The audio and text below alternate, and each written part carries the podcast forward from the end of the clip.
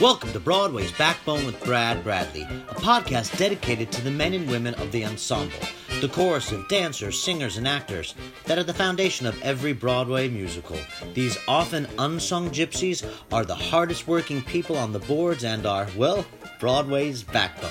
Welcome to episode 75. My guest is Madeline Doherty. Hello, I'm sitting here with Madeline Doherty. How are you? I'm very well. How about you? I'm great. We're actually at Shetler Studios, which I'm glad to announce is now donating the rooms to Broadway's Backbone if I do all of my recording here. Broadway backbone, Yeah, man. Broadway's Backbone. and Bravo Shetler. Yes. Man, that's great. Which I already was doing them here anyway, so now it's even better. That's great. I'm glad they're behind you. That's cool. Yes. This all is so different up here, this space.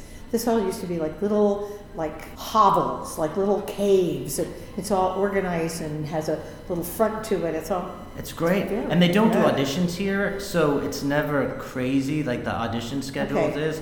So you're never going to walk in and there's So it's like 27 NOLA people. and stuff like that. So this is like the space where people rehearse and or do things. Yes. He teaches voice here. or something Yes, he teaches right? voice Yeah, here, that's and a lot of when they do have auditions, they're uh, opera auditions. So you see Oh, people sorry, in gowns and tuxes as opposed to Dear musical theater. Lord God, heavenly days. Can you imagine Yeah, going to an audition in a amazing. gown? Right, exactly. Isn't that interesting? That is so interesting. Is that right? For opera auditions, they're like in tuxes and gowns and Yes. all? The men I've seen in suits sometimes, but, the, women, women, are, like always in floor gowns. length. Interesting thing. Yeah. Right? That's the culture. I'm going to start by uh, reading your credits. You made your Broadway debut in the original cast of Les Mis. No, I was not in the original Oh. cast. So I missed. Sorry about that. I, Oh, I, went, okay. I went into the show a couple years after it. Oh, okay. Yes. That, it was that original Les Mis, if Oh, you okay. will. Uh, you made your Broadway debut in Les Mis. You went to the Christmas Carol at Madison Square Garden, Uh-huh. which we didn't I took leave of absence from Les Mis to go do that. They right? gave you a leave of absence? Uh-huh, they did. That's nice. Yeah, right. The producers, Uh-huh. Sister Act, Yes. Mm-hmm. Gigi, and most recently, Charlie and the Chocolate Factory. On tour, you did the national tour of Pirates of Penzance, I did. 9 to 5, 101 Dalmatians, and Flashdance. Correct. Where are you from and how did you get started? I'm from Indiana. I grew up in Indiana. And when you grow up in a, in a town in Indiana where, you know, everything is basketball, which was great too, because I was, you know, into cheerleading and all of that. I grew up in a really vibrant little town and it had three community theaters. You know, it had like 150,000 people just in central Indiana, three community theaters. Wow. So, which really speaks, I think, really, really loudly to the fact that how much people love doing this thing where you're doing it and they're enjoying it at the same time, and this this symbiotic thing from from stage to audience and how people love that so that's how i got started i was a kid and nobody nobody in my family does this. You know they all love they were all patrons of the arts they love to take us to see shows in indianapolis and da da da but nobody did this i was the only one you know singing and dancing around the living room Oh, that is so Yeah, yeah. great. And then did you go continue through high school yeah, and college? absolutely. Yeah, I, I only went a couple years to college. I left college because my, my mom passed away, and then I never went back to college after Hmm. that. Absolutely, totally kept going. Did the shows in high school, and that's why when I talk to these high school groups when they come in, I completely I remember with every fiber of my being exactly what that was, and exactly how that felt, and exactly how it felt to be on the brink of finding out that you actually do something. You're young, you're 17 or 18, and you're finding out that you do something really well. Mhm, yes. I remember exactly how it felt. I, I don't know about you, but maybe you do this, but when there are darker periods to your audition life and your work life, that I revisit that. I go back to that kernel, that little Yes. germ of that idea and, and what that meant to me. Yeah. I remember what the nine-year-old kid who wanted to be uh, on Broadway in New York, and then when I am frustrated and I like hate Times Square, I was like, "This used to be your dream, and now you're Yeah, exactly. you're dark about it." But yeah, I always remember You, that. you, you do, and I really think it just boils down to being really grateful. You know, I'm just Yeah. really thankful and really grateful for stuff. Even the bumps and the and the shoves and everything, they're they're great. Fear and intimidation have been some of my best partners in this. You know, I mean, I really feel it's really pushed me. Any anytime someone says that'll never, you'll never, that no, no way, it, it just helps me. Yeah. It helps me. I'm glad for it. I'm Yeah. like, yes, yes. Say no, and I'll see if I can get around you. I'm pretty sure I can get around you. Well, good for you. Were you always like that, even when you were younger, or it- was it experience? I think so. No, no, I think I was like that because, and not that my parents weren't supportive of this, because Good God. I don't know if your parents did this, but did they drag you back and forth from Oh, everywhere. rehearsals to Yes. da da da da? Of course, yeah. Yeah. So they were great. I mean, Yeah. in that regard, they, uh, you know, them being lawyers and you know accountants and actuaries, and my mother, you know, here, my mom majored in Latin at Xavier University in Chicago, so, so you can tell, you can understand what that is. They were very supportive of it. you know, they That's took me around to Yeah. rehearsals and stuff like that. So it wasn't that I had a huge amount to overcome, but I was like that still. I Yeah. mean, they, they still would kind of like, what is this thing that she's doing? And you want your family to kind of like what you're into. But when I first started doing this, my, my whole family was like, what? You're going to do what? but of course they are. Yeah, because it's different. Of course. Yeah. And there's no stability. I mean, as far as they can see. But you and I are we're entrenched in this now. We understand how to navigate Yeah. and how to how to make the bad times good. And we know how to make the lean times better. And, you know, we get you get smart with your choices. It becomes your living. Yes. I, you know, I say to my students, because I, I do a lot of teaching, I say to them, I know you think that your job as an actor is to take the words off the page and breathe oxygen into them and make it a being that's flesh and blood. But actually, my job as an actor is to audition well. That's yes. my job. And it's amazing the difference when you walk into an audition that you're prepared, you're calm, you've done all the homework that you can walk in and have a good audition. That's what that means to audition well. And, Absolutely. You know, I agree. Well, I, I think that one of your questions is going to address that, Mm. this, because the, the industry has changed. yes. It used to be more, there used to be more forgiving. Even, when did you come to New York? Uh, 1995. Well, even even then, and it really started to shift and change about then. But even then, it was a little bit more forgiving. And when I came before electricity in 1980, it was it was very forgiving because it was based on if you were going to come here and do this, that you were gutsy and you you had chutzpah and you were courageous. And by 95, people were graduating from college. Yeah. I mean, when I started working with people that had degrees in this, I was like, what?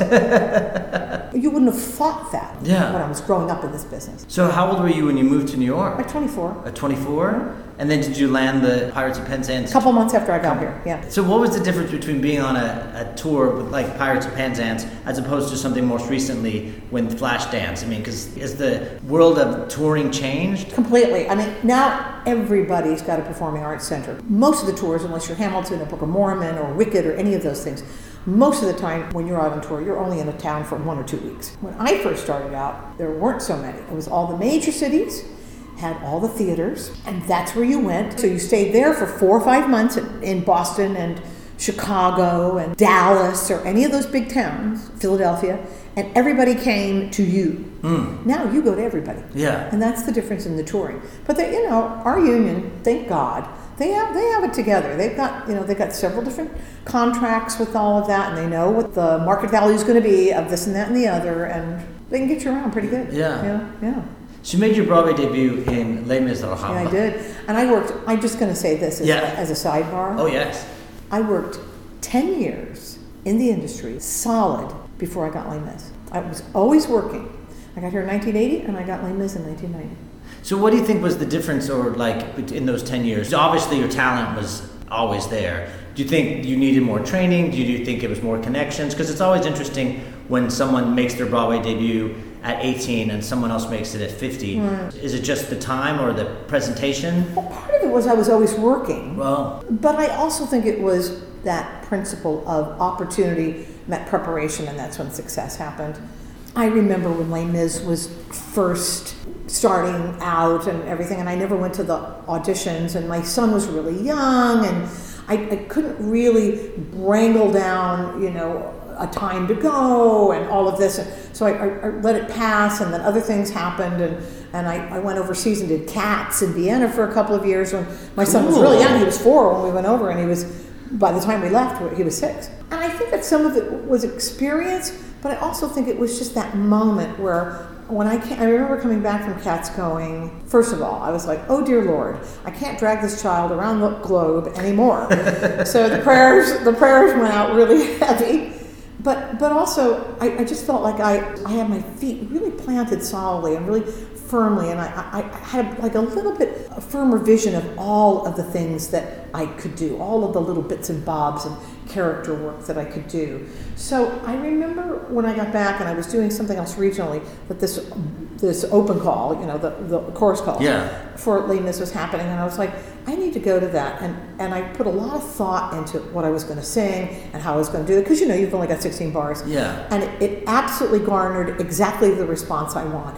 Andy Zerman behind the table went, Madeline, you are perfect for this show. The next time I get an opportunity to bring you in, I will. So that is what happened from that. And it was a couple months later that I got hired for the Broadway company, which was, I th- still think was an impossibility. That was the first that's how I Broadway show I saw. So I, I have to see. I don't know if I, I was saving programs by then. I probably saw you. Was it at the Broad, the Broadway Mhm, Theater? Broadway. Oh yeah, that's the. I mean, I remember seeing it, and I remember my mom being like, "This is the show you want to see." I was like, "Mom, this is the hot show right now." we were the Hamilton. I mean, it was the Hamilton of the day. Oh yeah, It really was. And just the fact, I mean, a 15 year old little boy in California knew that that was the hot show. Yeah. Which think back, I was like, wow. I It's really amazing. That, Yeah. Did you ever do it? I know I've never done it. Now it's interesting. It's what one thing that you talked about, knowing your bits and bobs. Yeah, right. Um, now I'm starting to be called in for Thenardier, Good for whi- you. which is great. which Yeah. is exciting at an early age because you were only 30 when you were realizing, oh, I'm a character actress, and so Yeah. learn the bits and bobs. Because I think that's important for for me anyway to figure out what you're good at and what you're marketable for Yeah. and what you're going to get hired as. I was such a good dancer when I came here that I really, truly went to lots and lots of dance you. Yeah, absolutely. And, and and because I was such a great singer, the minute I would open my mouth in a callback from uh, from dancing, they would I would get hired. But that was also remember it was the age of a chorus line, Mm-hmm. and everything shifted and changed. When I first got here, you really sang or you really danced, and if you did both, you were an anomaly. But now now you're not anymore. Everybody does that. yeah, which And- is good Yes. which is great. Yes. You know, because anytime something like that shifts and changes in any business, it makes everybody better. Yeah. Because people are like, oh, I better, I better do that. Yes. Yeah. So I did. I really danced well. So I was dancing a lot, and then I and, and singing. But there was something about the whole Les Mis peasant. You know, the, all of the, the look of it and everything that I really examined, and I was like, "This, I know, I can do this. This is something I know that, sh- that I could do." But, but a lot of people think that. You know what I mean? Right. Because I think, especially coming from a dancer's point of view, we think our career can be over when we can't kick to our head anymore. And Yeah. being able to transition into Absolutely. everything. Because so much of dancing is acting. It's total. It's all storytelling. Yeah. It's all storytelling. Yeah. And I think, especially in the new shows, when you see something like Hamilton, you're like, all these dancers are telling a story. That's great. It's great. Yeah. That that's one of the things about Hamilton I love the most is the flow and the look of that show. I mean, I Mm-hmm. love the score and all of that and the story, but that's the flow and the look and how that the acting company is like a Greek chorus, and then they dance, and then they sit, and then they do, and then they respond. It's so cool. I love that. Yeah. I love the design. It's very Royal Shakespeare Company. Uh, it really is, yes. I mean, I mean, look at look at how they carry all the furniture on and off the turntables. Where did we do that, ladies and gentlemen? I mean, you know, Les Mis yeah. is like, you know, Yeah, I mean, it started the whole turntable. totally. It was, Yeah. it was incredible. Yeah. And ultimately, I did Les Mis for a long time, and ultimately, I became the dance captain of Les Mis for like the last four or five years. Oh, wow. And which was really cool because it it really gave me even a further appreciation for the show and the design of the show. So when I would sit, I would teach somebody the show, and I would teach them how to get on on, on and off the turntable, carrying a great big table or or uh, pulling a cart behind them or whatever. It really made me appreciate it even more. But when I but, but watching Hamilton, I was like, well, dang y'all, that's like that's that's Les Mis. Yeah. Yeah. Oh, and I think that it's great for people to talk about the fact that we're not just people in the background. We are characters. The acting company. The absolutely. acting company. And I always did that when I had people coming in. I never said, in the ensemble, I always said to them, language is so important. Mm-hmm. Your choice of words is so important. And I would say to them, as a member of the acting company, I had so many actors come to me after they were in the show saying, I'm so glad you talked to me that way. Yeah. Because you're so intricate. You're Yeah. you see, they see everything. they see everything. I mean, ensemble is the word that it you put on your resume, but it's not what you actually it's the contract or whatever. Yeah, but exactly. it's what you bring to the audition or the rehearsal hall is you can bring stuff to the table. Oh, incredibly.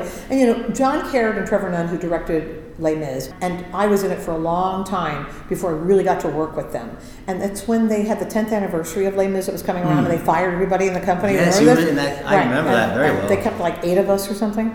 And then we all went back into rehearsal with John and Trevor. Well, it was really so enlightening to go into rehearsal with them because they're so egalitarian. You know, they're so you know. Anytime you see one of their Royal Shakespeare cast lists, it's everything's in alphabetical order.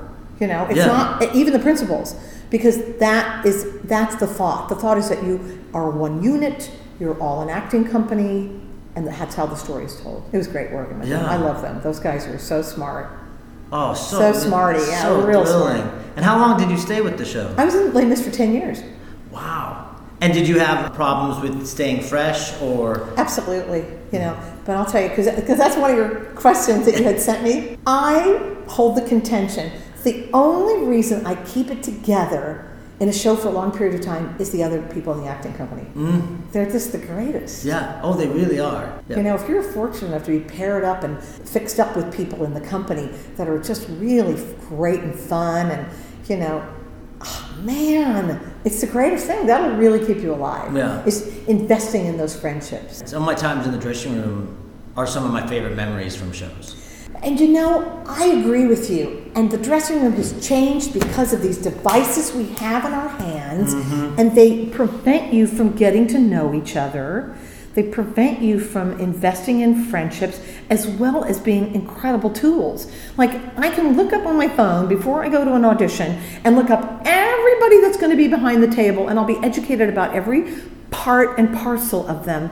But it, it's a distraction, and you just have to really be careful of it. Yeah. If you're in a show for a long period of time, I think it, it's really easy to become disgruntled. It just is. Mm-hmm. but what can really keep you away from that is really investing in those friendships. There ain't nothing like it. Oh, nothing. It's just the greatest. The dressing room is the greatest place. Oh. It's the greatest place. And I treasure the dressing room so much. And a show, um, especially a musical, is the greatest team effort of all time. oh, It's the best thing in the world. it really is. Yeah, I love it. yeah, I do too. So one of your next big shows after 10 years of Les Mis was. The producers was going into the producers. Yeah. That's incredible. yeah, it was great. It, How was that? I mean, you were there from the beginning. Yeah, I did the whole run. With yeah. and so to walk in the whole run, and wow, to Which walk was in like six and a half years. six yeah. and a half years with Susan Stroman and Mel Brooks Yeah. being part of that every day. I mean, what was being part of that creative process and seeing it come together? What was that like? And then giants of Oh my gosh, theater. I know, right? Nathan and Matthew, Yeah. and Cady Huffman, and Gary. Gary oh Beach, Oh gosh. and Roger Bart It was amazing. Something sort of happens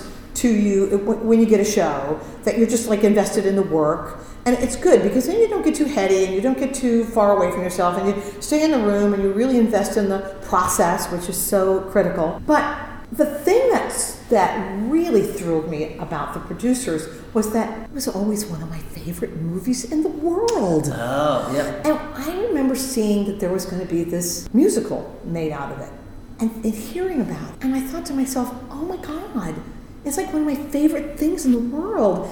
And they've got to have at least one old lady in that, Yeah. right? Because I mean, it's all about old ladies. So that's how I aimed my. And I went to the open call. I went to the. audi- I didn't have an agent. I was here in 1980, and I didn't get an agent until 2007 because I didn't need one. Yeah. I just kept going to audition. People get cast out of open calls. Yeah. Yeah. And You always think that they don't, but if you're what Oh, they're I- looking for, they'll find you. Oh, yes, they will. I'm a huge believer in the open call. I even just said to my agent just recently, I emailed him and I said, listen, I signed up for the Anastasia open call and da da da da. He emailed me back and he's like, Madeline, don't do that. I'll get you an appointment for the tour. and I emailed him back and I said, you have to understand that this is where I've come from. I've only had an agent for 11 years. Yeah. I know what happens at the open call. I know how powerful it is. Yeah. And I've gotten stuff at the open call that my agent couldn't get me an appointment for because they didn't want to see me. Exactly. And then I end up booking it because I'm perfectly happy to go to a chorus call. I'm perfectly happy to do that. Yeah. Particularly when I know that I'm right for it. That's even more cachet. That's Yeah. even more stuff in your favor. Yeah. He was so funny. He was like, Madeline, please, don't do that. I'll get you an appointment. That's my background. Yeah. I find it so interesting that you say call yourself uh, an old lady, especially for the producers, because you weren't that old. You're not that old now. So the fact that you were like I keep like, doing that old woman. I keep doing that character, and they love it. I did her. I did her in three Broadway shows. I did her in The Producers and Sister Act and Charlie and the Chocolate Factory. yes, you're probably like 80 years old, so that's much older than you are now. Right. Well, I'm 62. I'll be 63 in October. Yeah, but still, you're not but- an old woman at but all. that, but and, that, and that's the trick to the old lady. Yeah. Is that you're still really viable. You can really dance. You can really do things physically and the rest of the show and do the old lady character. It makes me so happy that they love the old lady. It makes me so happy. Well, that's great. Since you knew that when have you had to deal with with body image and all that as well, or once you were like, I'm going to be an old lady, you kind No, of no, no, no, because all the other things I do, all the other regional and da da da, I, I, I rarely do the old lady unless it's in New York. I mean, it's really true. And- Yeah. And, and then, and then, especially in the producers, I was in and out of the old lady. Oh, right. I'd be the old lady, and then I'd be a, a cute little girl walking across the stage, and then I'd be dancing in the chorus, and, and then I'd be an old lady, and you know, Which old lady were you? You Hold were Me, Touch Me. Hold me, touch me. hold me, touch me. Crazy, right? Did you expect that show to be the juggernaut that it was? Could you tell that during the that this was something? No, I didn't know. I remember. I remember specifically the conversation I had with Vinny Liff because Vinny said to me when he called me and said, "You're you're going to be in the producers." He called you personally. Well, well, because I didn't have an agent. Oh yeah. Oh, oh yeah! wow. Right. This is a man who was he championed talent. He Oh, knew how to mentor talent. yeah. Yeah. it was great. He called and you know said, "You you got it. You got the producers." And they hired three character women, and the rest are dancers. And you're gonna you know they'll, they'll sort out what you're gonna do when you're in rehearsal and da da da. And he said to me because I was in Les Mis at the time, and my son was still young. You know, and I was raising him by myself. So the, he didn't want me to be jeopardized. And he said to me, Madeline, this is going to be huge. No, you don't have to worry about this. This is going to be a huge hit. I Wow. know this is somebody who was who understood like people's lives and Yeah. I mean, not that people don't right now, but he was particularly invested in people. You Yeah. know, so That's why I loved Tara Rubin because she was trained by Vinny. yeah, exactly. Yeah. So I mean, There was a beautiful picture that Craig Burns put online recently of Vinny and Andy Zerman and Jeff Johnson and Tara, and they were young, you know. Yeah, I remember he came to see Christmas Carol. Like I guess somehow or another he heard that we were we were giving comps to some event, and he called me and was like, "Can I, you get me comps?" It was like eleven o'clock show, Sure. and he waited back to say hi. And I mean, he doesn't know me well. Right, he's such a gentleman. Just- you should do a whole podcast on Vinny Liff Yes, because he really was.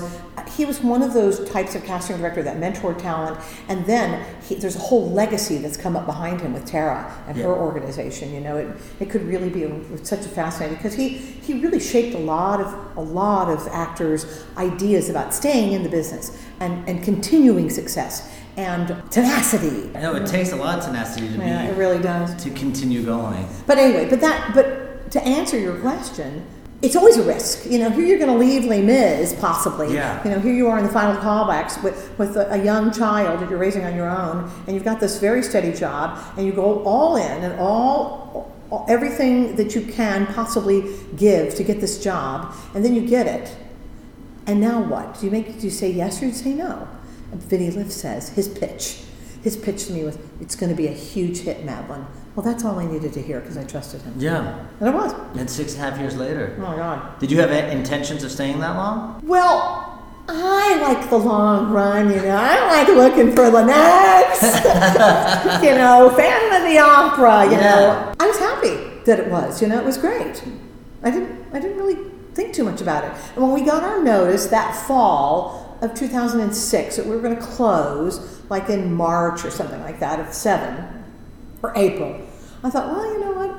It's a good idea to brush off that audition book and really, you know, get back into the game. Yeah. I'm not that I was out of the game. I just wasn't competing like I do now. Right. You know, like we do now. We're, we're always now we're Always. But when you're in the long run, you sort of there is a little bit of a cushion that you rely on, Mm-hmm. and you don't have to audition for everything. Because I love you have some, uh, some interesting tour credits, like nine, the Nine to Five tour, the Flashdance tour, and 101 Dalmatians. Some of these shows like flopped on Broadway, Nine to Five, which I think it was great. I don't know why it didn't. Yeah, I think it was too long. And, and Jeff Calhoun directed the tour, and he refurbished the thing, Ah. and it was really it was great.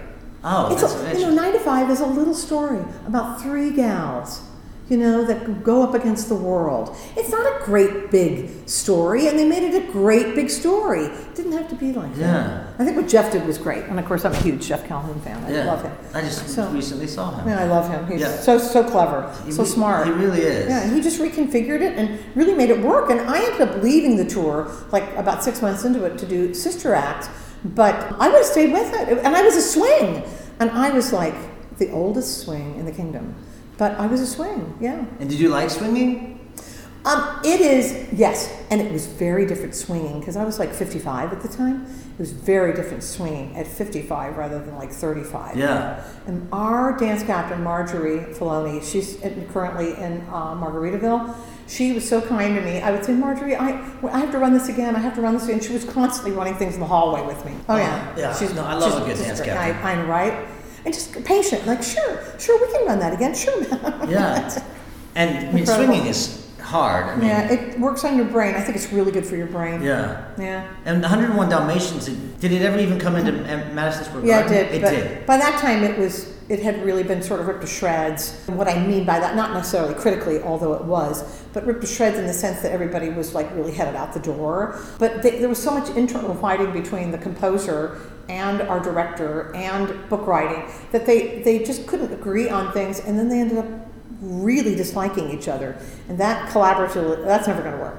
Yeah. So we were like divorce. We were like children in a divorce. Oh, Yeah. what's interesting, we were talking about stuff like that earlier, in the fact that it takes so much for a show to get to Broadway, and so Oh. often because of infighting and egos, beautiful pieces of work don't ever get here. I mean, we know that, that how hard it is to get a show to Broadway, or how hard it is to get. So, so much development. Yeah. So much. It's and so shocking. many right decisions along the way. And even if it veers, you know, you can always pull it back, you know, onto its original or, or onto a very clear track. Yeah. But it isn't it astonishing? Yeah. And some things that should never get capitalized get all the money. You're like, you should have never gotten a nickel. Yeah. And somehow you got capitalized. Yeah. It's astonishing. Yeah. Like these huge, huge Broadway flops. You're like, how did it even make it to Broadway when great shows die on the road or know, die out of town? right. It's interesting. It is interesting, Yeah. right? And it's not like 101 Dalmatians was the greatest thing in the world, but I think it, it did have a life, but it just it just disintegrated, and that happens, you know. Yeah. Yeah. I know I saw Flashdance when I think it wasn't the tour. I think I saw the production up in Toronto. I have to say, I loved it because it was one of the Did first. Because uh, I was in it in Toronto. oh, you were? Yeah, yeah. Oh, oh, maybe I saw it up there. Unless they had a different company up there. No. We went to Toronto on tour. I was sitting there, or maybe it was playing there. Yeah, we were there for like a few weeks. Yeah. Yeah, so I loved it because it was the movie on stage. Yeah, stage. yeah, right. And they didn't try to change it or musicalize it. So if you like the movie, Flashdance was the movie. It absolutely was, and they were unabashed about that. They were like, "Sure, we're gonna. That's exactly what we're going to do." But I also think that in some ways they they, they just didn't navigate things really properly to really get it to where it needed to go and, and in front of who they needed to go in front of. Hmm. And I, I don't know, you know. I, I mean, I came into I replaced Joanne Cunningham as Hannah. Who's just Joanne Cunningham is just a lovely actress. She's a darling girl. I remember going to that audition and thinking, wow, all these ladies are quite a bit older than me. But I, you know, I, I got it. And Sergio Trujillo, who directed it mm. and choreographed it, he came out and eventually saw the show. I was in it for like at that point, like a month. And we had like note sessions and la la la. And in front of the whole acting company, he said this to me, and I thought this was really interesting. He said, Madeline, you know, when you auditioned for me, I thought to myself, she's too young to play this part, but I want her to do it anyway. I thought that was so interesting for him to say that. So uh, it was obviously something about what I did captured his heart or whatever. Because he's an interesting character, that Sergio. You know, he seems to be very aloof. Like when he's talking to you, you may think that he's not thinking about what you're saying. Like he's he's thinking about something else that he wants to accomplish or think about uh, talking about or whatever. But that might be true about him, but he is he remembers everything. Because he came to finally see us when we closed, and he said a few things to me about the, some of the choices I made as Hannah, and I was like, "You, there's nothing got past you." Hmm. You know, he's a really interesting character. Oh wow, yeah, I haven't Yeah. for him. I don't think I've really even auditioned for him. Isn't he choreographing the Donna Summer? Oh. I think he is. Oh, okay. I think it's his. Yeah. Yeah, I think it's his. He's a really interesting character. I, I really admire him. I'd like to work with him again someday and be in the room with him for a month. You Yeah. know, Sergio's a real interesting guy. Good to know. So you, you talked about also like what Sergio said, being too young to play an Yeah. older woman. You have definitely solidified yourself as a character woman, and then Sister Act is uh, a prime example of that. And I saw like a video on YouTube. Where you're on the street, like talking to people. I mean, so how? I mean, were you in Sister Act the whole time? Yes, I did the whole run. Yeah, it was great. I got to tell you something, and I, I really probably wouldn't shouldn't say this. To get in a lot of trouble. I mean, I love all my Broadway shows. They're like your children. Yeah. But Sister Act really stands out. Really? Yeah, it really does. And one of the reasons it stands out is Jerry Zaks. Wow. because he's just so damn brilliant. And Douglas Carter Beane, he refitted that script so it wasn't patronizing to the nuns. It was just cute and fun. They're nuns. They're the underdog. You know, mm-hmm. people love a story about the underdog. They love that. That's why it was so relatable. People loved it. And it was what went on between audience and stage during Sister Act. I, I, I have very few times experienced that. Yeah. They just screamed in delight because they were the underdogs and they were little nuns. And Jerry Zaks and the female acting company. Oh, the, the men were good too. They were okay. Yes. But that that female acting company to sing with those women every night. I got a front row mezzanine Damn, ticket. I am telling you, It was fun. those voices, the, Jen Samar, and just take it from there. Jen Allen, Holly Bebo Davis, all of them. I mean, those voices were constant, incredible, strong, beautiful voices too. I mean, it was like, wow, it's my fave. So Sorry, everybody. it's my baby. So, how is it having this career and doing all this success and being a single mom? That just sounds. When as soon as you said that, I, mean, I know my mom was a single mom. I can't imagine the hours and the schedule. It's a lot. It's mental. I, I think it's just insanity that I did. And people are like, oh, you were so brave. I don't think so. I don't think so at all. I mean, it's just fear just really can, just you ask your mom. Yeah. Fear can just really motivate you. It's a great motivator. You better put food on that table, Yeah. sister. Yeah. If you got home at eleven o'clock at night, I mean, did you have to get Les up? Mis was the killer. Les Mis Oh, was like, yeah. you know, the old Les Mis, we didn't get done till 11.30 at night. Oh my gosh. And I got home at like quarter after. And I was up with Casey to get him off to school, you know, at like 6.30. That's life. Yeah. That's your life, baby. And has she grown up to be a theater fan? Oh, God. And my grandson, too, who's two and a half. Casey, my son Casey, loves all of this. Loves all of this. He doesn't do any of it, he does all kinds of other things. But he loves it, and he plays that music for his son all the time. Wow. Oh, yeah. Does he remember being in Vienna? Oh, yeah. He does. Definitely. He has little snips of things he remembers. He was pretty young. Yeah. I mean, since in utero, he's been playing all these musicals for Parker. Oh, that's so great. And Parker knows so much.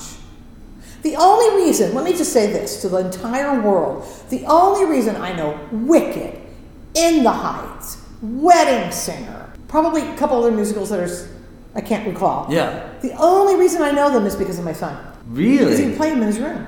I go, what is that? And he'd go, "Ah, In the Heights. I'm such an old fuddy duddy. I'm like, what about Oklahoma and My Fair Lady? You know, and here he's playing like, I'm like, what is that, Mom? That's wicked. So it, sounds- it seems like you've embraced the aging process of theater, but has it also been hard, especially I think as a, as a woman, and just aging in general, you look differently. How has it I- been I- for you? You know, I was, I'm always, as you can see, always been a little charactery, you know, even as a dancer. And I was the dancer that they'd hire to cover the lead because I Hmm. could sing and, you know, look charactery and carry that mantle. But I used to have a lot of body image issues, Yeah. you know, and I, I really, really de- definitely let go of them. I mean, I do have my moments when I'm like, I am so fat, and clearly I'm not. But you know, we we are so silly Yeah. people. We're silly people. Yeah. But I do think that staying healthy is a great idea, and certainly as an older actress, to be able to play an old lady and then do other things to service something else in the show, to be really physical and do stuff, is really an asset. I mean, to be able to play the old lady, you know, back in 2000 and, and all the way through that for the producers, and to be able to do fan kicks on the walkers, Yeah. that really helps, you know? Yeah. And to hit a few high notes, you know, it really helps. Yeah. What's really great is that I'm okay with just embracing, you know, age and stuff. And this is the goofiest thing to say, but I just have gotten better. No, as I've gotten older, I've gotten better. Yeah. I've, I'm a better singer as I've gotten older. And Do you find your confidence level is better because you, you feel like you, you come in with some weight? yeah, definitely. I think experience always does that to you. Mm-hmm. Definitely. Well, you had so many huge successes in your life, and then comes Gigi. How is something to have something that's kind of considered a flop after like 10 years of Les Mis, Right. six and a half at producers? How long did Gigi last? We did it at the Kennedy Center, and then we got capitalized and came to Broadway. And m- maybe from the time we started previews on Broadway to the time we closed was maybe four months. Oh, wow. You know, Brad, that was a really busy season on Broadway. Great season. American Paris, fun home. It was so diverse. It was great, and it was sort of like the, re- the economic recovery. We- People were coming out from hiding with their money, and they were investing in things again. We could, you could really feel that. 2015, 2014, you know, it was really big time for things to really shift and change financially. That always is going to determine where we're headed in our business. And it was, it was great. The season was so busy, but I think we got lost in the shuffle mm. because it, it was a beautiful show. It was far from perfect. It was far from perfect. But that doesn't always de- determine, you know. No. Lots of things are visual spectaculars and, you know, they don't really have, you know, a huge amount of substance. And even though I did feel like ours did have substance and had something to say, was gorgeous. And Vanessa Hudgens was beautiful Oh. and wonderful in it. And Vicki Clark was in it, and, and Howard McGillin, and you know, and Corey Cott. I mean, it was like really uh, talent supreme. And we closed. Yeah. You know, it, here's the deal: you cannot, and we saw it. We were like, "Lord have mercy." You cannot sustain a show selling 600 tickets a night. No. You've got to sell much more than that, twice Yeah. that. Yeah. And we saw it. You know, we, we had all our times where we would stroll across stra- stage in the park, scenes, and and we'd be like, oh, Lord have mercy. Mm. Yeah. There's not very many people out there. Oh. That's it. Yeah. Have you understudied? You said you'd understudied. Have you understudied a lot? Do you enjoy it? Absolutely. And then Gigi, I, I understudied Dee Hoty and Oh. Vicki Clark, which was great. Yeah. It was really fun. Both women spectacularly talented. And, and Vicki Clark had one of the most beautiful songs ever in the history of musical theater, all by herself, center stage, singing. Say a prayer for her tonight. A gorgeous song. Wow. And when I got to go on for her, you know, there I am standing center stage Wow. with this little pin spot on my little face, with this gorgeous orchestration underneath. Makes you weep to hear it. Talk about a highlight. Yeah. Oh, that is great. And I never expected to go on, you know, particularly, Yeah. you know, when you're like, you see your show in trouble and you're like, oh, I'm never going to go on because we're going to close and blah, blah, blah. And I was fortunate. I went on twice Oh, that's so great. for that very strong, healthy Vicki Clark, but I, I did. Yeah. It's interesting. She navigated and really helped them find the right path for that Mamita character. I was I was the beneficiary of that. Yes. So I got to just put on those clothes and just walk down this path that Vicky had so very carefully manicured, and I- didn't have to do anything. Yeah. Except to show up and sing and speak. Yeah. Some of the, the best educations I've gotten has been by an understudy and Absolutely. like watching these greats. But and, just say, if I said this here instead of here, and they were so, Eric Schaeffer and Heidi and everybody on that team, they were very good about listening to Vicky.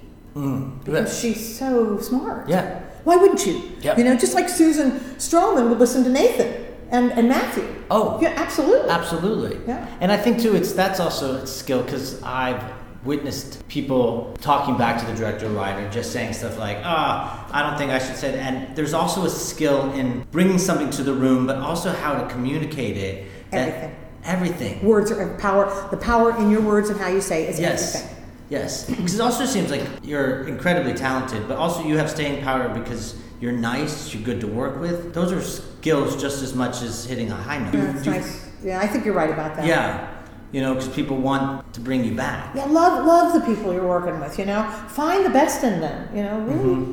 dig in and find. And and if for some reason you know somebody's incredibly uncooperative and incredibly cranky, there must find out what. Find that out. See if you can. And they may not let you in. They may not. You may dig, and you may Mm-hmm. never ever get close into that. You know. And you mentioned your staying power is because you honestly love it and you can't do anything else or want to. I'm just a silly girl. I just love this. That's not silly at all. I, Not at all. I completely agree. I remember when my agent said to me, when like one of the first times I re-signed with them, he was like, "Are you good with this?" And da da da. And I was like, "Oh my god, I love doing what I do. I'm just a silly girl who likes loves what she's doing. Yeah. I love it. Yeah. Do you remember the first thing you saw at that community theater? I think I saw like a some sort of funny little version of the Pied Piper. That story, you know, all of anything I saw was like, it was like I was eating crumbs at the table. Oh, you right. know, right. Yeah. You know, so to go from the Pied Piper to see that to go to Charlie and the Chocolate Factory I is I, I, ain't that something? That but I remember as a young girl, my parents taking me to see the national tour of Man of La Mancha with Richard Kiley. Oh wow. at uh, Clowes Hall in Indianapolis. That hit me square between the eyes. Yeah, I just I remember I saw the first national of Bob Fosse's dancing. I was like, what is this? What is this? Yeah, and how do I sign up?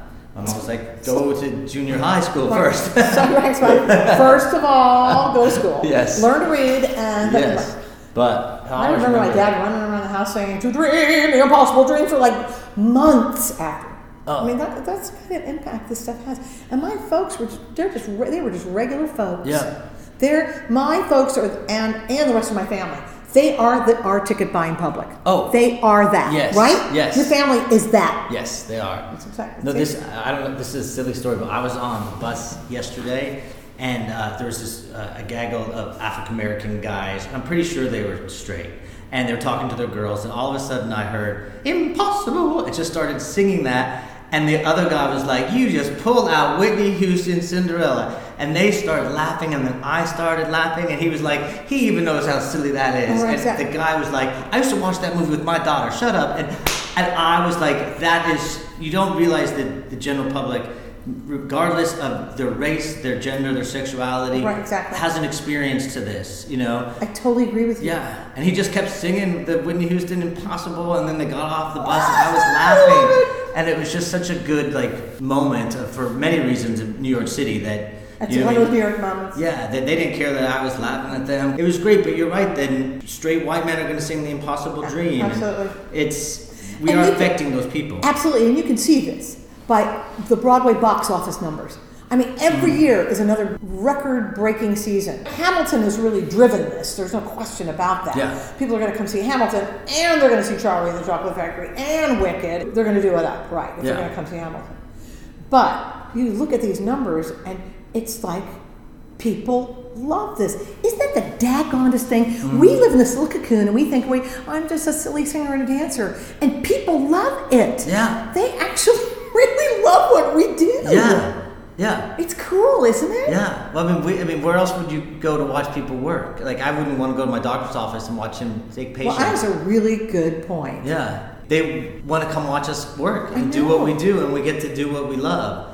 You know, that is so interesting to say. That's Yeah, exactly and sometimes it's on Broadway, and sometimes it's uh, regional, or you know, and sometimes you have a invited call. Sometimes you go to an open call. Uh-huh. It's just the staying power. I saw Charlie in the Chocolate Factory, and it was fun because I had a friend making his Broadway debut, Yeah. and then also I had worked with Christian Borle. Christian. Borle's really something, he? He really He's like is. the Danny Kaye of our, I mean, really, truly. Yeah, incredible and smart and talk about somebody guiding things Yes. he really was very instrumental in guiding he had a lot of skin in the game because he's going to play he's going to play willy so Yeah. you know he really with every diplomatic fiber of his being was so great with jack o'brien and david greig the, the book writer to say mm. if this happened here, how, how would that strike you? If I did something like this, and they, they really gave him free reign.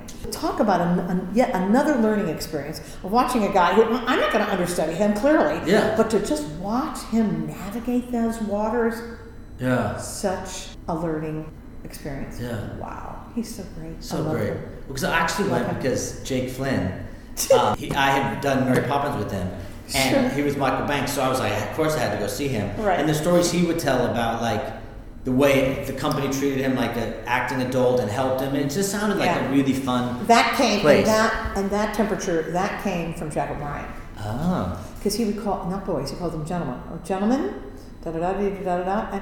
And and and Jack was ever so right to do that for so many different reasons, but for most of the reason of the fact that so much of the show lays on Charlie's shoulders. yes, it does. They need to know right from the beginning that you are part of this acting company. You are going to be treated like everyone else here. Yeah. You're not mollycoddled because you're a child, or and those those boys never expected that at all. Right. They never expected to be mollycoddled or kissed at and all of that. And that, that came from Jack, Hmm, which I think is so great. Jack Yeah. O'Brien. Yeah. Yeah. I've never got to work with him, and he's Yeah. from. I mean, based out Oh, of that's San right, Diego. because he was at the Old Globe for yeah. so long. Da, da, da. Yeah. So I've never. He's. he's Have you ever read his book, Jack. Be Nimble? No. You gotta read that book, man. That's great. Oh, I will. It's just filled with nuggets of things and that he's done and places that he's been, and yeah, it's really cool. Oh, I just got Donna McKechnie's book, so. I I did too because my next project I'm doing with her. Oh, I'm really? doing halftime at Paper Mill, and Donna's in it. And I just I just got her book too. What's it called? Time stepping Time through life. Mhm. Yeah. I just got it too. I can't believe you did that. Yes. I read it yet, but I'm going to. Yeah, I'm gonna it's on my uh, list to do too. And I started because she talks about how she was able to cure her arthritis and dance again. I know, right? Isn't that amazing? That's one of the things I haven't done a lot of is reading biographies. That's on my bucket list of like educating Yeah, exactly. yourself. I think it's great. 'Cause you never I stop. Love, I love biographies, especially showbiz biographies. Yeah. I love them. Yeah. Yeah. Wait, the one I have also now, I can't remember his name. It's the guy who lived in the basement during Les Miserables. Ed Dixon. Yes, Ed Dixon. So those are the two that are sitting. I was working with him when this happened. You were? He was a crack addict, and he overcame his crack addiction. Ed is Ed Dixon. You got to do a podcast with Ed Dixon. Yes. That guy. This guy is incredible. Talking about coming from back from the brink of death to being incredibly successful, doing writing. He's a writer. He's he's he's the guy is to talk about tenacity and not and not giving up. I mean, the guy is amazing. His book's supposed to be before. Uh, I was supposed to read that before Donna's, but then when I got Donna's, it's on top of it. Sure, it's okay. Okay, Because she comes from a day. She's, you know, what I mean, there's something exciting about. Yeah, you're gonna, you're gonna. and Ed Dixon lives like right next door to me. He like, I live in a building, and he lives in a building like right next door to oh. me. I have keys to his apartment. Oh, if he's in trouble, you know, or it gets locked out, which never happens. But I'm just saying, Right, well, we I knew have, to we are, in in case. Yes. So as soon as, I, as soon as I'm done reading it. it's astonishing because I was there when it all happened. Yeah. Yeah, And I think that that's one thing that people forget about show business is that, like, we have other lives and we have tragedies and death Yeah. and struggles, but yet we still have to come in, put on that costume, and smile. he did. He never missed. Yeah. It's not like he was, uh, uh, you know, MIA because he was on drugs. He never missed a show. Yeah. It's amazing. It's unbelievable. Yeah. Yeah. That whole story of survival, you know, somehow he survived that. That's crazy. By the grace of God, go I. Yeah. Incredible. Yeah. So with Charlie, you, I, it seemed like in Charlie you played even an older woman than you normally play. It seemed like you were a great grandma or something. I mean, Well, we were we were Charlie's grandparents. oh, okay. Right. I guess it's because you couldn't really walk. I guess. yeah, we were up in the bed. Grandma Georgina, I, I love love doing her. She had some great lines Yeah. too. That, that guy, that book writer, wrote those grandparents really well. Yeah. I think he did a good job with that. Yeah. When I saw it, it was jam packed. There was kids, there was candy, there was everything it should be. I'm always on TDF looking for deals, and I never saw Charlie on there. So when you guys got your notice, it felt like the carpet being ripped out from under you. A wee bit. I think that at least nine or ten months prior to what we thought, we would, I think we thought we'd close like Labor Day of 18. Yeah. Something like that, right? But the way our industry works is, you know, there are certain stipulations and contracts with producers and theaters, and there are financial things that they have to, they must consider. And something occurred where they were able to work around that, and the Donna Summer people bought us out of the theater, and they the theater owners had every right to do it. They weren't in breach of contract, and they just did it because that's how showbiz works. Yeah. You know. It's so it's so sad. But It then made it's, us so sad. We were so sad. Yeah, but I know you're already auditioning and you're doing stuff. And one of the things when I first was in contact with you, even if you're in the long run, you love new work. You love working with new writers. You were doing a project with Lypsinka last time we Yeah. talked. Is that something that keeps you fresh? I mean, now you're doing a reading for me tomorrow. So it's so exciting that is that just something you'd like to do? Because Yeah, they're because- usually free. Yeah, exactly. However, it's not free because you, what you walk away with, you can't put the price tag on that. Yes. And it really is about the process. The process is so important and nothing replaces time. When you're developing something, nothing replaces time. And we live in a very fast world. And what we do as actors and as writers, all you guys, the world kind of works against that and it keeps dragging you along at this frenetic pace. And it really can't be that. It's, it's got to take its time. Nothing replaces that, that work and the time. And your, it's about your brain and working and processing and figuring out. And some things get figured out quickly and other things take time. You have, they have to marinate. Yeah. And you're like, oh God, I know why that moment doesn't work. It's so interesting. And I think collaboration is such a huge part of it in allowing smart people to help Yeah. with the process. And that's, I think, it's so great when people say yes. I mean, and I've said yes because then you're in a room that creative process. You're so right to say it isn't It isn't free. You do get Oh my God. in something away. It's incredible what Yeah. you gain from it. Yeah. Yeah. What are the biggest things that you've witnessed is the difference between 1980 when there was no electricity? I know, right? Exactly. I wrote a couple things down. Oh, you did? Yeah, I did. The first thing is the devices in everybody's hands. Oh. That's the big. I think that it really it makes a real difference about how you concentrate on your work and how you concentrate on people right in front of you. How you miss things because you've got that device on all the time. Hmm. I think you just have to be really careful of it. It's so helpful. Yes. You can look everything up about who you're going to audition for. I mean, it's really, really helpful. Just remember to put it down. That would just be my advice. I've seen that it's a troublesome thing. So it just makes our brains work a little different. Our brains are, I don't know what, what they can and cannot do. It's like an unbelievable. But it makes us want to work at a faster pace than at that pace I was just talking about, about thinking through every decision and thinking about, you know, why a moment doesn't work and giving things girth and time and mm. breath, you know.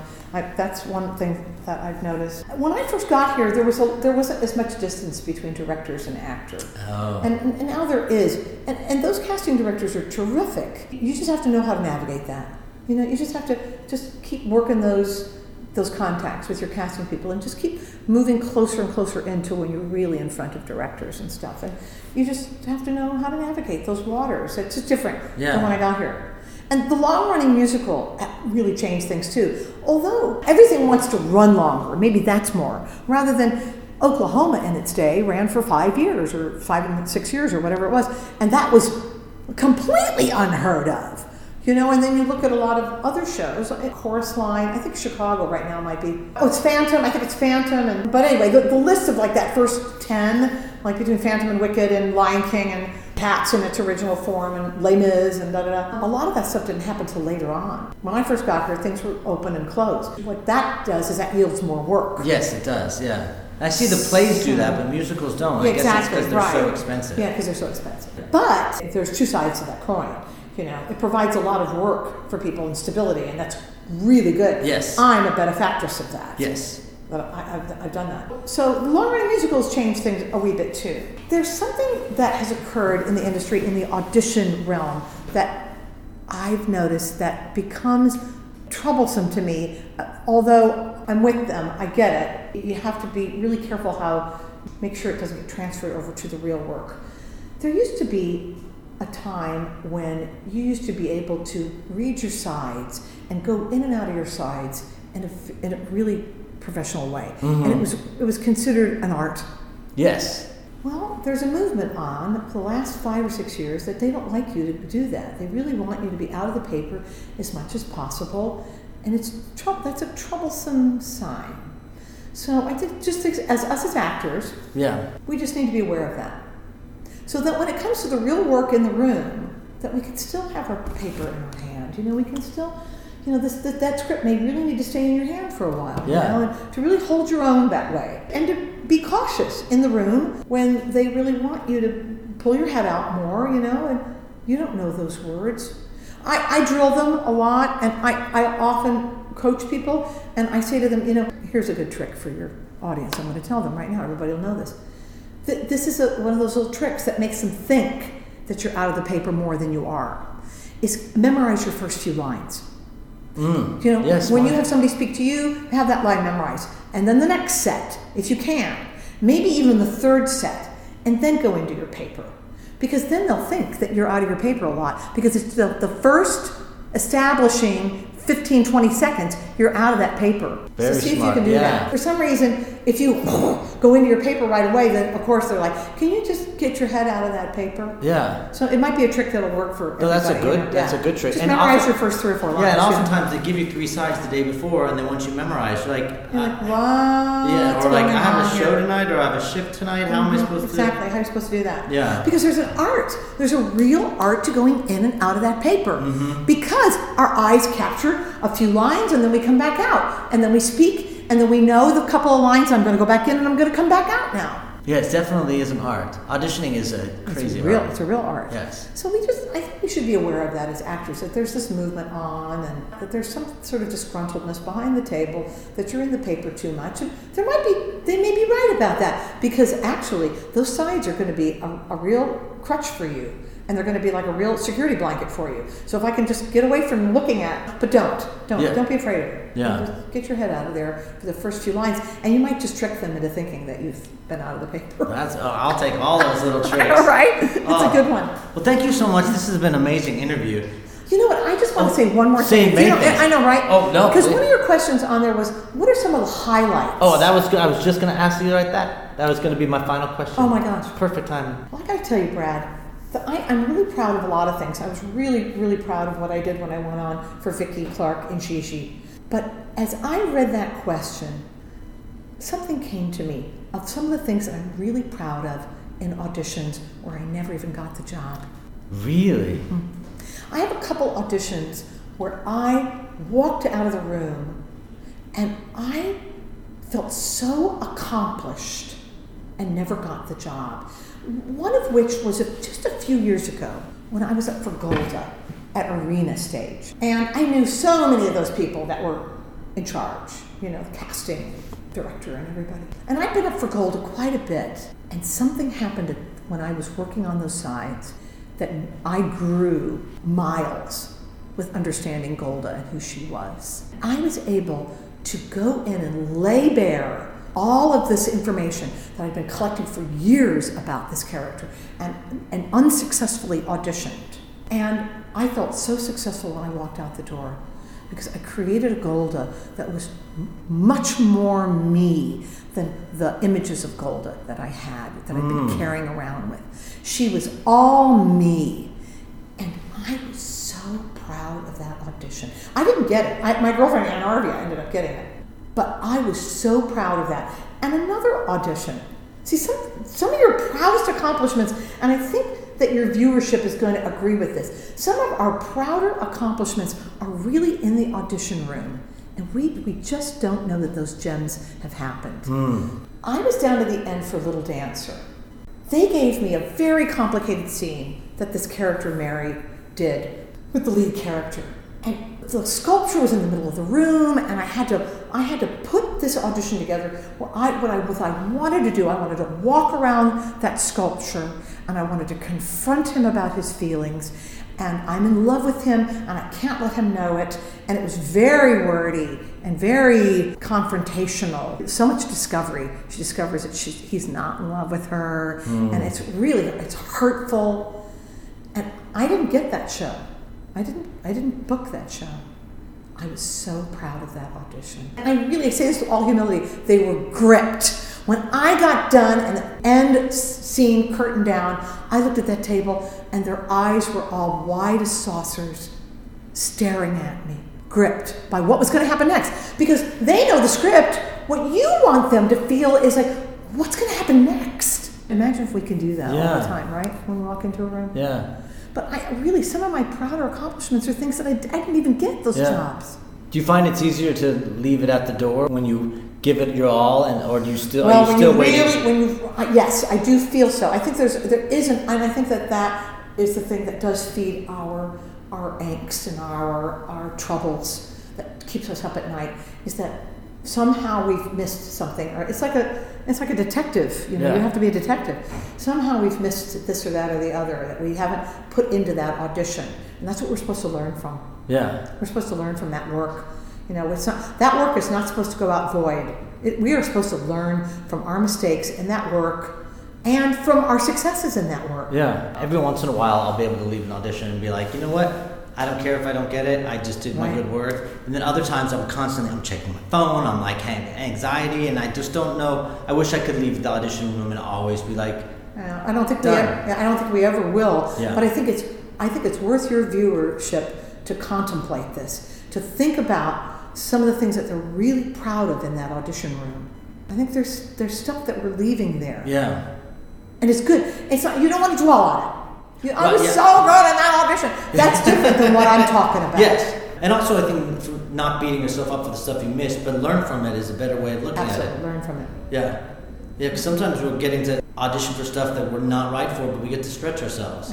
Absolutely. And I think sometimes I'm like, "Ugh, well, I'm not going to get this. Why am I trying? But because the casting people might get to see a different side of it. Absolutely. Yeah. I couldn't agree with that more. Don't discount that stuff that's in the audition room. Yeah. You, we do really good work in those rooms. Yeah. Don't discount it. Well, I'm taking that away from this podcast because glad. I don't look at auditions that way. We dismiss ourselves. We do. And part of that is protection. We're like, I didn't get it, so I have to walk away. And that's okay, you know. We invest a lot, and it hurts when we don't get called back, and it hurts when we don't get a job. But I think that there's other, there's stuff there that we're leaving that we, we're a little too dis- dismissive of. Yeah. It's precious. Our work is really cool. And when we do something really cool, we should feel really good about it for a little while. You know, it's like, good. You know? Oh, I agree. Well, hello, Maddie. It's great to talk to you again. How are you? I am very well. Last time we talked, right after we recorded, you just mm. closed Charlie and the Chocolate Factory, but then the following day you told me that you booked the tour. I wanted to Yeah, talk to I- you. I did. That's amazing. I wanted to talk to you about that, but before that, you did a whole new show called Halftime. Tell me about that. Well, Halftime used to be called Gotta Dance, based on a documentary that Dori Berinstein did in the early 2000s, and it's about a senior hip hop group. Oh. Yeah, you heard me right. You heard me right. A senior hip hop group. Its uh, source material is based in fact. And then Marvin Hamlisch got a hold of that material along with urging from Dori Berinstein and wanted to write a musical. When Dori did the documentary, she always pictured it as a musical. So Marvin Hamlisch began writing it and then he fell ill. As he was declining, he passed the baton, literally, to Matt Sklar, and Sklar and Nell Benjamin finished the score to halftime, formerly known as Gotta Dance. And we did an out of town tryout here in Chicago in 2016.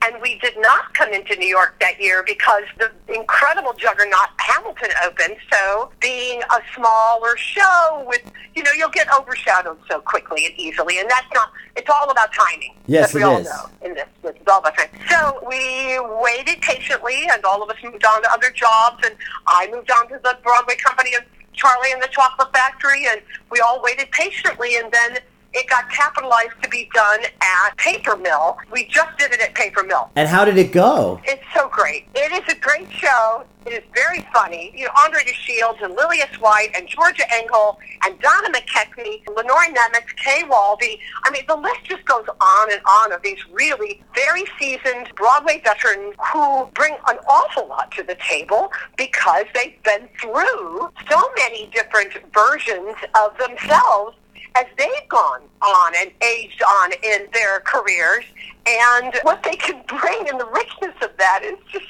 they're amazing. I love them so much. So we left it at Paper Mill. A sidebar to that, Brad, is that then I started rehearsals for for the national tour of Charlie. But the sidebar to that is that while I was in rehearsal for the national tour of Charlie, I got a phone call from my agent that they wanted to do a cast album of halftime. The day that was scheduled to do that cast album was our first day of tech in Buffalo. Oh, no. Yes, and I had to decline. Oh. So, you know, I always say this about show business. It's like baseball. It's guaranteed to break your heart. No, it's it's so very I true. I couldn't do it. I couldn't do it. Yeah, you have to leave it at that. You know? Yeah, and I always find it interesting though about the heartbreak of of show business too. When you do these out of town tryouts, I was looking at the list of shows that um, want to come into Broadway, and it's such a huge list. It's like how does something make it? Like something like a gem of halftime have a future when it's about money, it's about so many other variables, and not necessarily about the piece of art. Exactly. Well, I think that I, I could really be wrong about this, but you know, the rumor mill. I think that halftime is capitalized, but it's all about finding a theater. Yeah. Because now everybody wants a theater. You know, there's a lot. A lot of capital has been loosened up. People are investing wonderfully in in shows, and everything is getting developed. Uh, things that have been sitting on shelves for quite a while are getting developed and getting a chance. That's good news for all of us.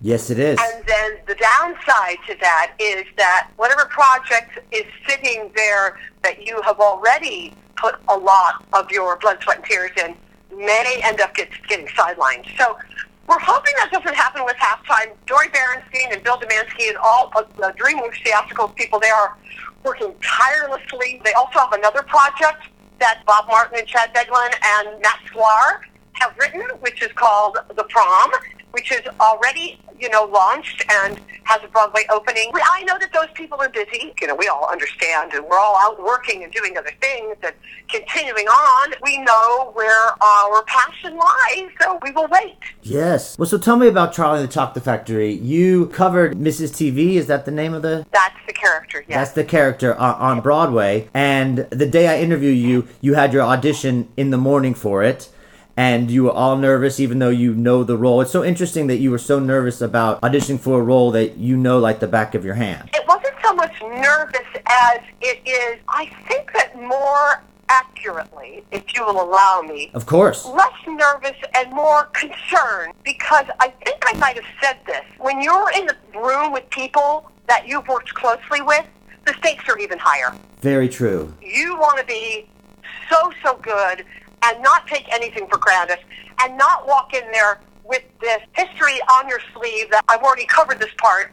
It should be brand new. It should be fresh. It should be approached in a way that is even maybe even surprising to you. That was more my concern. And that's a great concern. I think that that's what's so many people need to understand is that it always should be brand new and still making choices. And I think we get stuck in the rut of doing exact everything that you've done every night and forgetting that it's supposed to be fresh. You know, and not taking those people for granted. You Yes. know, not being overly familiar in the room. Just being really respectful. And yes, you may have spent many long hours with them. And you never want to do that with people. You never want to be overly familiar, even in those circumstances, because they're there for business. And so are you. You know, you're conducting business. You're not at a social event. It requires a little thinking. You have to really think that through. Oh, that's great advice. So how is that the tour? You said that you were really enjoying it. Is it great to actually make this role your own and not just go out there and be thrown on at the last minute? they have made it very easy to make it my own. And I will tell you one of the main reasons. The song that Jackie Hoffman did in New York as Mrs. Teavee is different than the song that we have on tour. Really? They have a new song. Now, the, the song isn't new in the sense that they wrote it for me. That's not true. They had this song in one of the many readings that they did of Charlie. They really liked this song. But it was not Jackie's strong suit, this song. Jackie is very good at sarcasm. This Yes. is her métier, is sarcasm.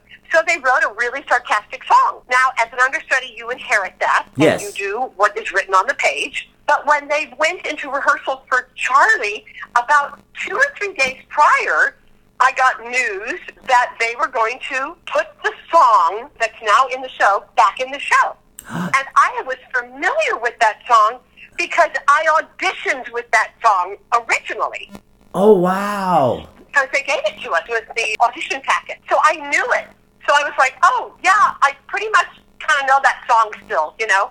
And so first day of rehearsal, we had all kinds of things going on. And then I had a musical rehearsal with the, the Mike Teavee, and we uh, ran that song because he sings a little portion of it too. It took a, a fine tuning and whatever, but basically I kind of knew it. And the next thing I knew, they said to the composers, come on in here and listen to this. So there you are, first day of rehearsal. Maybe rehearsed it, I rehearsed it uh, two or three times. They brought in the composers and they sat them down and we basically auditioned the song for them. We pitched it at them like, isn't this what you want to do? And that's what we did. Ah, that's loved it. exciting and also nerve wracking. But now it's your definitely your track, your creation. It's really fun, and they did a different thing with the wig, which is so great. Costumes the same. They were very generous in crafting it so that it fit on me, and I didn't look like I was wearing somebody else's clothes Yes. or wig or anything like that. So I love that. For me, that was the highest form of flattery.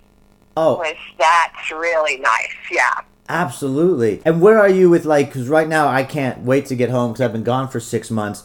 But you're just gonna pack up and go. Are you are you good with that part of the career at this age in your life? Well, thank God for FaceTime is all I can say. because I can still look at that little grandson of mine and from my, my wonderful Eddie from his side of the family, I can keep in touch with all of those kids and their children. And believe me, I'm incredibly fortunate because for on two counts, and I'm not I'm not fishing for a compliment here. The first count is that a woman my age is not always the first choice for something or an idea or a, a genesis of an idea. So a job like this is incredibly a huge gift. Yes. I feel really fortunate with that. So there Oh. you go. I'm looking at this next year and possibly beyond that. There are little grumblings of rumors that this has an extended life beyond the year that's on the page right now. So I don't know, you know, so this is a, a funny little animal. I'm not going to say that it's actually happening, but ostensibly, if for some reason halftime is delayed, I have this job for, for a while, and I'm, I'm fortunate to, to have that. So Well, that is Yeah. unbelievably great news. Thank Yeah, you so great. much for doing this podcast tag. It's just such a interesting thing for me to know like when you get to when you're waiting in the wings for so long to do a role, but then all of a sudden it's handed to you. It's a completely different journey. You're just such a fascinating woman. I couldn't not release this part of your newest story. Uh, okay. Oh, I was going to give you the second reason why I was so grateful for this job. Is that really, truly? Yes. I, I will say that you know they auditioned a lot of girls for Mrs. Teavee. You know, they could have hired any one of these great friends of mine that auditioned for Mrs. Teavee, but they hired me. And of course, my joke to them is, "Well, I have the costume." They hired you because they wanted you. I will not undervalue that. That is absolutely true, and I'm incredibly grateful to that. Well, they're very, Yeah. very lucky. I've seen you on stage and you you did my reading. I know how talented you are. So, congratulations. Thanks so much. Feel highly favored, so thank you. Well, I look forward to seeing you in a year in the opening of halftime. You know what? I don't think it's going to happen for this spring. Obviously, things are all tied up already. But you know, there's always there's always the fall of 19, and there's always the spring of 20. Yes, so there is. Let's look towards that. I think that's a great idea. Okay. All right, well, enjoy your enjoy your tour, you know, and enjoy being a tourist. And I'll see you soon. all right, Brad. Thank you. Sure, thank you very much. If I could end this podcast with any song from your whole life, whether career or personal or what's going on right now, what would it be? Well, my favorite singer in the world is Lani Hall. You know who she is? I do She's not. married to Herb Alpert. She was the singer in Brazil 66, and Sergio Mendes in Brazil 66. Oh, So she, there's a beautiful song that she sings called, that they do, but she sings it called So Many Stars. Wait till you hear this song. I cannot wait. Yeah, it's gorgeous. Lani Hall, she's incredible. Uh, when I was a kid listening to Brazil, Sergio Mendes in Brazil 66, I couldn't believe that voice I was listening to. Gorgeous. Wow. Yeah. I'm taking so much from this. She's my, she's my favorite singer in the world. Excellent. Well, thank you very much. You are so welcome. Thank you. The dawn is filled with dreams, so many dreams. Which one is mine? Must be